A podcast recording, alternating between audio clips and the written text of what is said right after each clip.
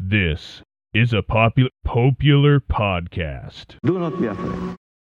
Welcome to Popular History, a library of Catholic knowledge and insights brought to you daily. My name is Greg, and this is the 17th installment in our 21 part series covering all the 21 new cardinals announced by Pope Francis during his Sunday Angelus on July 9th. The consistory will take place on Saturday, September 30th. Americo Manuel Alves Aguiar was born on December 12, 1973, in Leça de Balio, just north of the historic city of Porto, in the north region of Portugal. Two quick things. First, on the name. The Alves part is considered part of the last name when I see him on lists of bishops, so I've capitalized it in the show title to emphasize that, in case anyone wants to know more and gets hung up looking for a Bishop Aguiar in the list. Check under Alves Aguiar first. But in daily use, it seems most folks just call him Americo Aguiar. Second, when I call Port a historic city, consider this. It's reasonably likely that the country itself, Portugal, was named after this city, specifically after its old name, Portus Cale, or Warm Port, the warmth being a final gift of the Gulf Stream, I believe. I'm putting a bit of extra emphasis on Porto because we're going to be hearing a lot about it in Americo's early career. His official bio jumps from his birth to his seminary days, which might give one the impression that he did not serve a stint in local government while affiliated with the Socialist Party of Portugal in his younger days. However, that assumption would be incorrect. One source says he was mayor, which I have to think would be a stretch for a 21 year old as he was at the time, Another described him as a municipal councillor, which seems more likely, and it's probably to an extent a translation issue. Of course, part of the overall translation issue is understanding politics in one context versus another. The Socialist Party of Portugal is not some fringe group. It's actually Portugal's ruling party. If you thought I was going on a major tangent when China came up, suffice to say we could talk about the range of politics acceptable and not acceptable in the Catholic Church for months on end. In a nutshell, the Church has always condemned atheist and materialist views, including Marxist communism. And the condemnation has generally been mutual. Think of Marx's opiate of the masses line. There are nuances, though. Materialism is almost foundational to communism, for example, but the word almost is important there as it would be hard to describe the economic system of the earliest church, as outlined in the Book of Acts, as anything other than a sort of apostolic communism. Quote, and all that believed were together, and all things common, and sold their possessions and goods, and parted to all men, as every man had need. That said, atheistic communism, 99% of what is meant by the word, has been roundly and consistently condemned by the Church since Marx's own lifetime. Don't think in my search for nuance I'm ignoring that fact. But nuance is needed, including an understanding for opponents of communism that capitalism has not fared well under the papal gaze since at least the 19th century. But I need to move on for today with the simple observation that, while it is clear enough why the Vatican would not choose to include this early foray into politics in their bio for Americo Aguiar, it is also clear that Pope Francis does not consider it a non starter.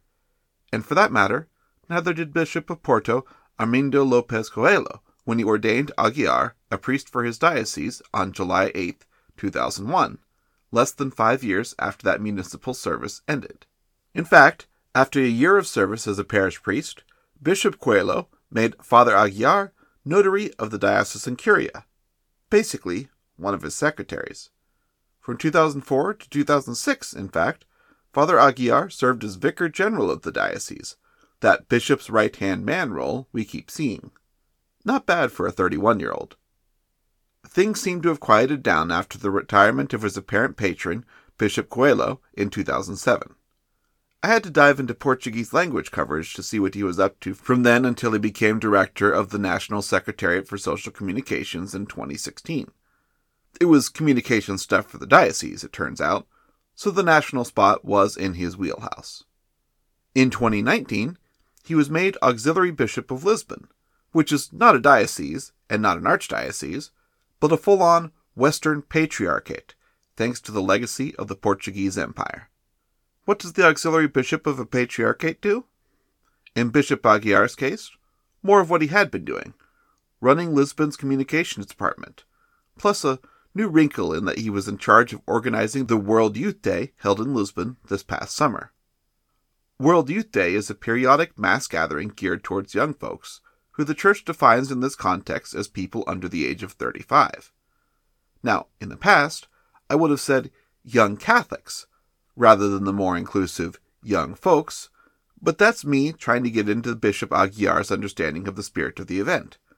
Because if you thought ties to socialism were the spiciest thing about this particular cardinal elect, how about the following quote, a statement made literally the day after his elevation to cardinal was announced?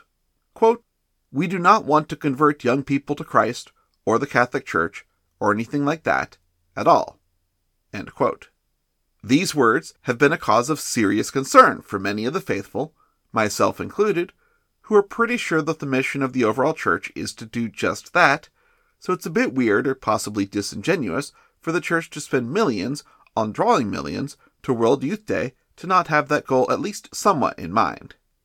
Despite the pretty strong wording of that quote, Cardinal elect Aguiar did attempt to walk back that statement in an interview with The Pillar that I am linking in the show notes.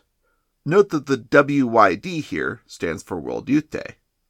Quote, I don't see WYD as an opportunity for active proselytism as an event to try and convert everyone who happens to come along. I understand that, taken in isolation, the sentence could have caused some perplexity, Aguiar said, and it could be read the wrong way. In the end, when an auxiliary bishop is made a cardinal, just as the sitting bishop reaches retirement age, there's a fairly reasonable assumption that the new cardinal elect is going to become the new patriarch as well.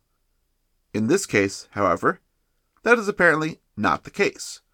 Whether Pope Francis changed his mind after the not wanting to convert comment, or whether it was his plan all along to set up a scenario that's unusual even by his standards, His Holiness actually elevated a different cleric entirely to the patriarchal post, keeping Bishop Aguiar in the auxiliary role, at least for now, which leaves things in a very strange situation.